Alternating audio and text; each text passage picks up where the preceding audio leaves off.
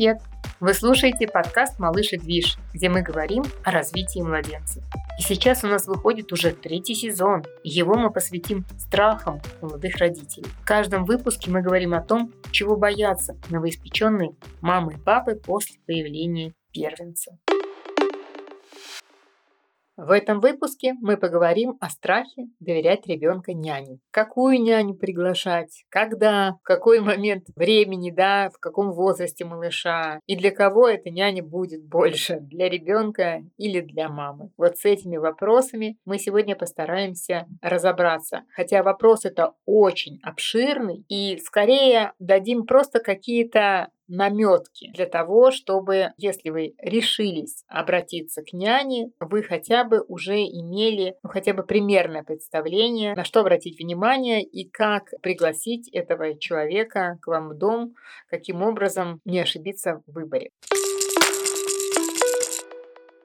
Итак, что я вообще хочу сказать вот из своего жизненного опыта. Около, наверное, десяти нянь за всю вот мою жизнь, за всю жизнь моих двоих детей у нас были. А когда была маленькая Маша, которой сейчас, напоминаю, да, почти уже 20 лет, то есть это речь идет о начале 2000-х годов, вот Маша родилась в 2003, соответственно, а в 2005, 2006 я уже начала приглашать няню ей. Рынок этой профессии, так если можно сказать, еще в России тогда совсем был не сформирован толком. И, по сути, любая няня — это была какая-нибудь женщина из ближайшего дома на районе, у которой есть возможность присмотреть за вашим ребенком. Я пригласила первую няню для Маши, когда ей был один год и восемь месяцев. Я тогда вышла на работу, а няня осталась с ребенком дома. Эту няню моя старшая дочка помнит до сих пор. И она ее помнит не с положительной стороны. Няня была очень добрая, бесконечное количество времени читала ей там разные книжки, но Маша запомнила только то, что она ее кормила киви, которое Маша ненавидела. То есть вот человек-то был, в принципе, очень такой покладистый, старался с ребенком максимально много заниматься,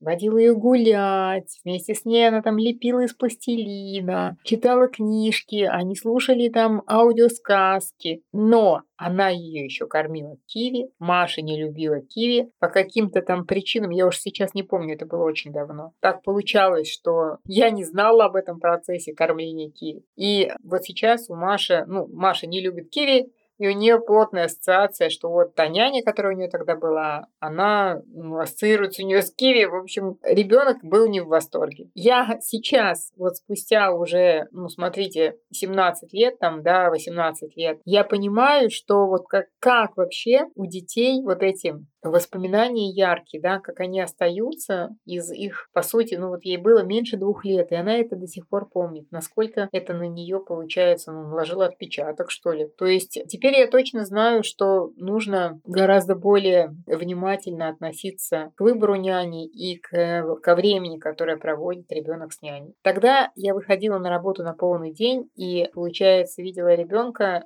ну, грубо говоря, в 8 утра и там в 7 вечера. Нехорошая, на мой взгляд, это была практика. Сейчас я бы уже постаралась, ну, либо взять как-то работу на дом, что ли. Просто в те годы это было вообще еще, так сказать, запредельным мечтанием. Тогда не было онлайн-профессий. Вот. Ну, в общем, сейчас я бы точно, наверное, няню не приглашала. По крайней мере, вот в том количестве, как было сделано тогда на полный почти что день. Я все-таки считаю, что мама незаменима, и няня должна быть таким помощником, но не заменой мамы. Это вот самая большая сложность, которая может поджидать на этом пути молодых родителей.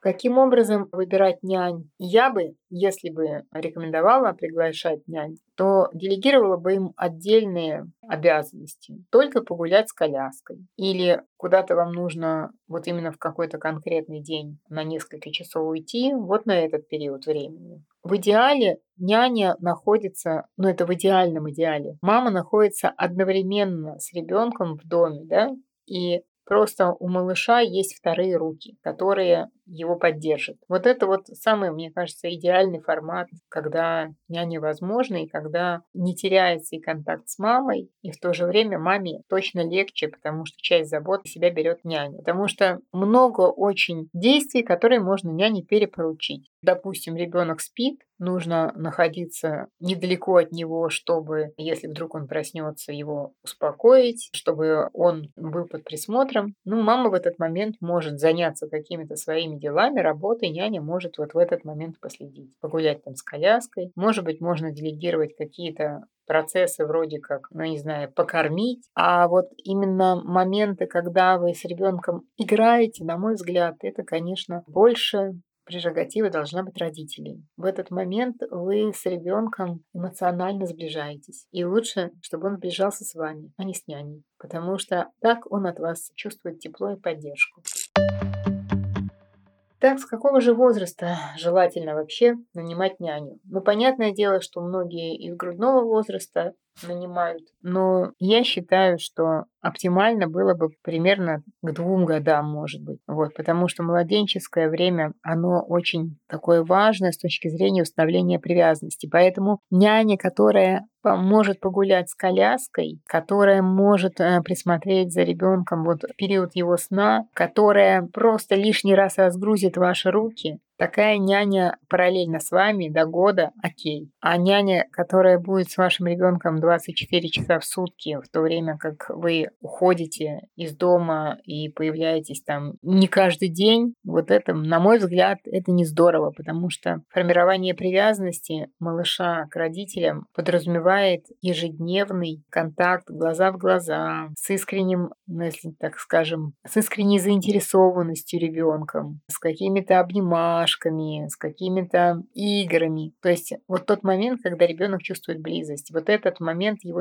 на мой взгляд, не надо делегировать и не надо упускать. Поэтому если берем няню до года, то стараемся все-таки ее совмещать со своим присутствием. Но это мое личное мнение, и мой личный, наверное, теперь уже и опыт, потому что как раз для Ники я брала няню, которая с ней просто гуляла, ну, с коляской. Только вот ради этого она приходила там два раза по полтора-два часа, она гуляла, а все оставшееся время я занималась Никой сама. Ну, это мой мой совет, моя рекомендация, мне кажется, так оптимально. Если вы берете няню, то, конечно, стоит обращать внимание не только на ее резюме, у кого она работала, какие у нее дипломы, там, может быть, она закончила медицинский колледж, может быть, она воспитательница детского сада, может быть, она там педагог-организатор или музыкальный работник. Это все, конечно, здорово. Но в первую очередь нужно смотреть на вот такие мягкие навыки, если так можно сказать. Посмотреть, как няня ведет себя когда вы, допустим, ну, отвлеклись, да, разговаривать по телефону, как она вообще вписывается в поле вашего ребенка.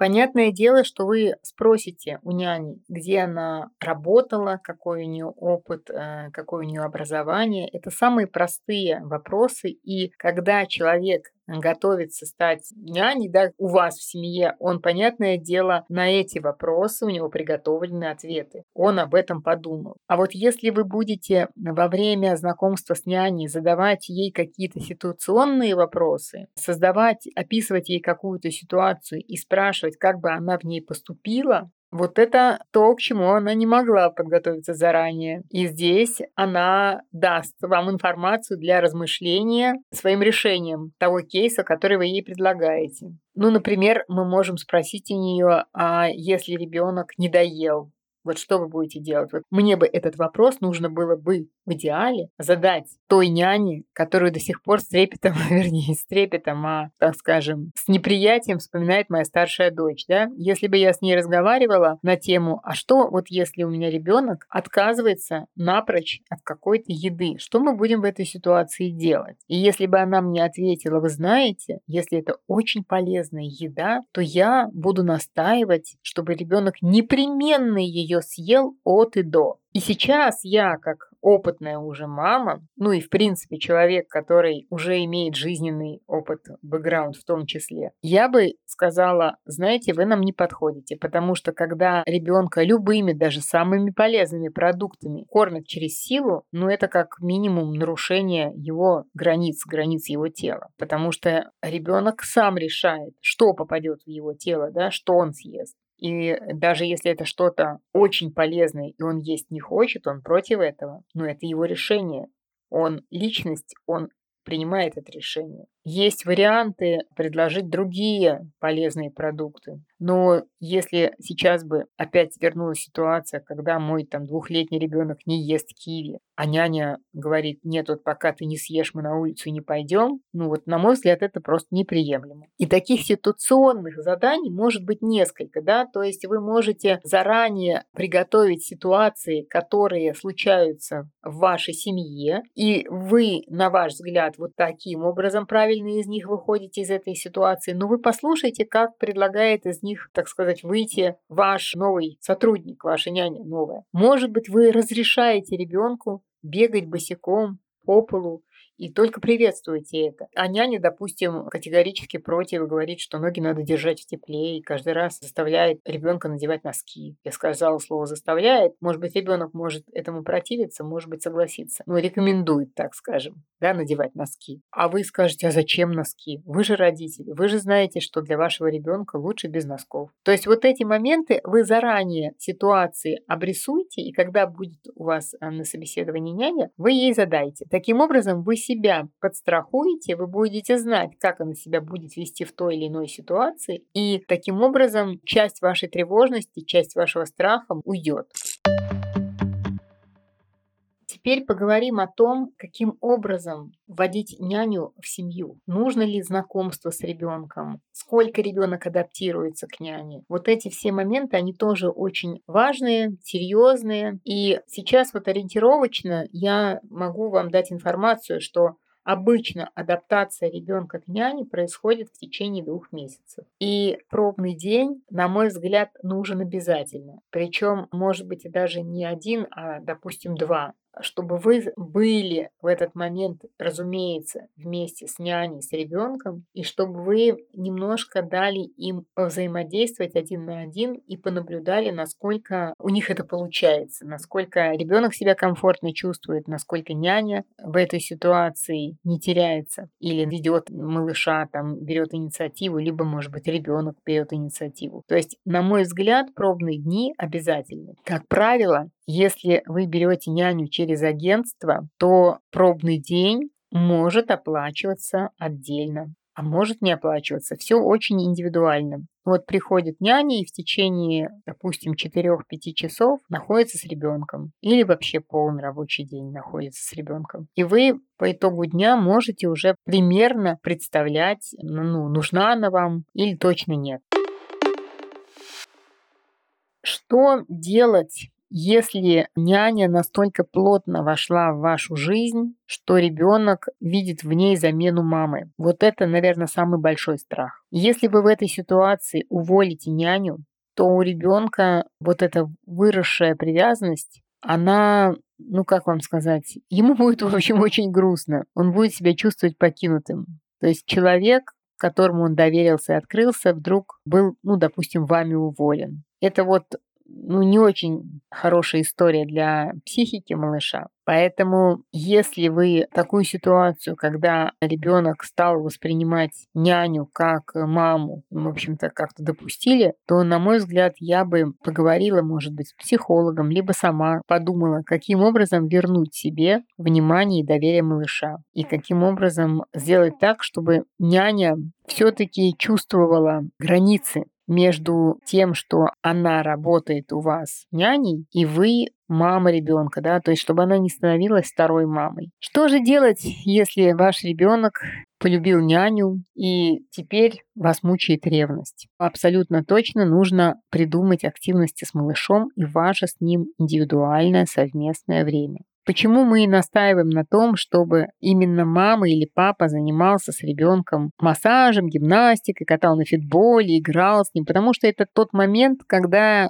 малыш эмоционально к вам привязывается. И не надо пускаться в крайности. Если вы эмоционально близки с ребенком и все хорошо, но переживаете, что он может полюбить няню больше, чем вас, вот не нужно с няней как-то строго обращаться и запрещать ей, допустим, гладить ребенка по голове, там, восхищаться его успехами, да, то есть, если так можно сказать, присоединяться к ребенку, да, эмоционально и максимально его поддерживать. Не надо этого запрещать няне. У нее своя поддержка, у нее свое желание поддержать вашего ребенка. Если вы будете включаться в своего ребенка эмоционально и будете специально прям вот выделять время в своем плотном графике, когда оно посвящено именно вашему малышу и вам, и больше никому, я думаю, что малыш начнет прекрасно разделять, что у мамы, у нее вот такие достоинства, у нее вот такая миссия для малыша. А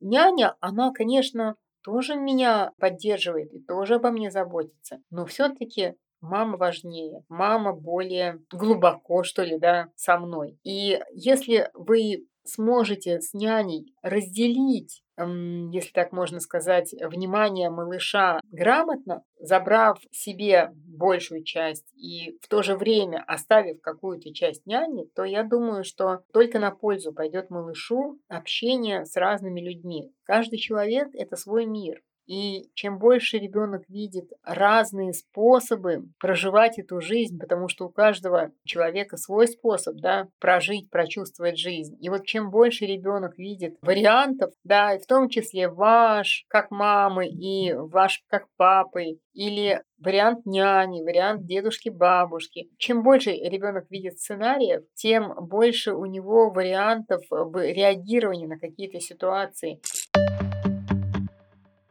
Няня при правильном использовании, если так можно сказать, не несет источника страха. Да? Главное, что вам, конечно, стоит над этим задуматься, каким образом взаимодействовать с няней, каким образом ее выбирать. И это взаимодействие грамотно выстроить. На эту тему, на самом деле, очень хорошо написано в книге у Марины Мелия «Главный секрет первого года жизни». Там есть отдельный раздел, который так и называется «Няня». Он очень обширный. Я не знаю, он занимает, наверное, более 100 страниц. И там рассматриваются ну, просто все варианты взаимодействия с няней. Очень подробно. И ну, это вам точно будет э, на пользу прочитать прежде чем вы начнете обращаться в агентство по поиску нянь и искать себе именно такого специалиста. Абсолютно все в мире можно делегировать. Но нельзя делегировать свою личность, свою уникальность. И материнство, свою материнскую любовь к вашему ребенку, ее тоже нельзя делегировать. Поэтому, если у вас малыш появился, то найдите время для него. Это очень важно, даже если у вас будет самая прекрасная, самая блестящая няня. И хорошо бы еще всегда в уме держать, что любая няня работает у вас временно. Поэтому ее, допустим, неожиданный уход может быть стрессом серьезным для малыша, если он привязался к ней слишком глубоко, если у родителя нет задачи взаимодействовать хоть сколько-нибудь с ребенком, и поэтому очень важно, чтобы родитель все-таки понимал это, да, чтобы он все-таки находил время и выстраивал с малышом близкие доверительные отношения. Это важно, потому что это важно на всю оставшуюся жизнь.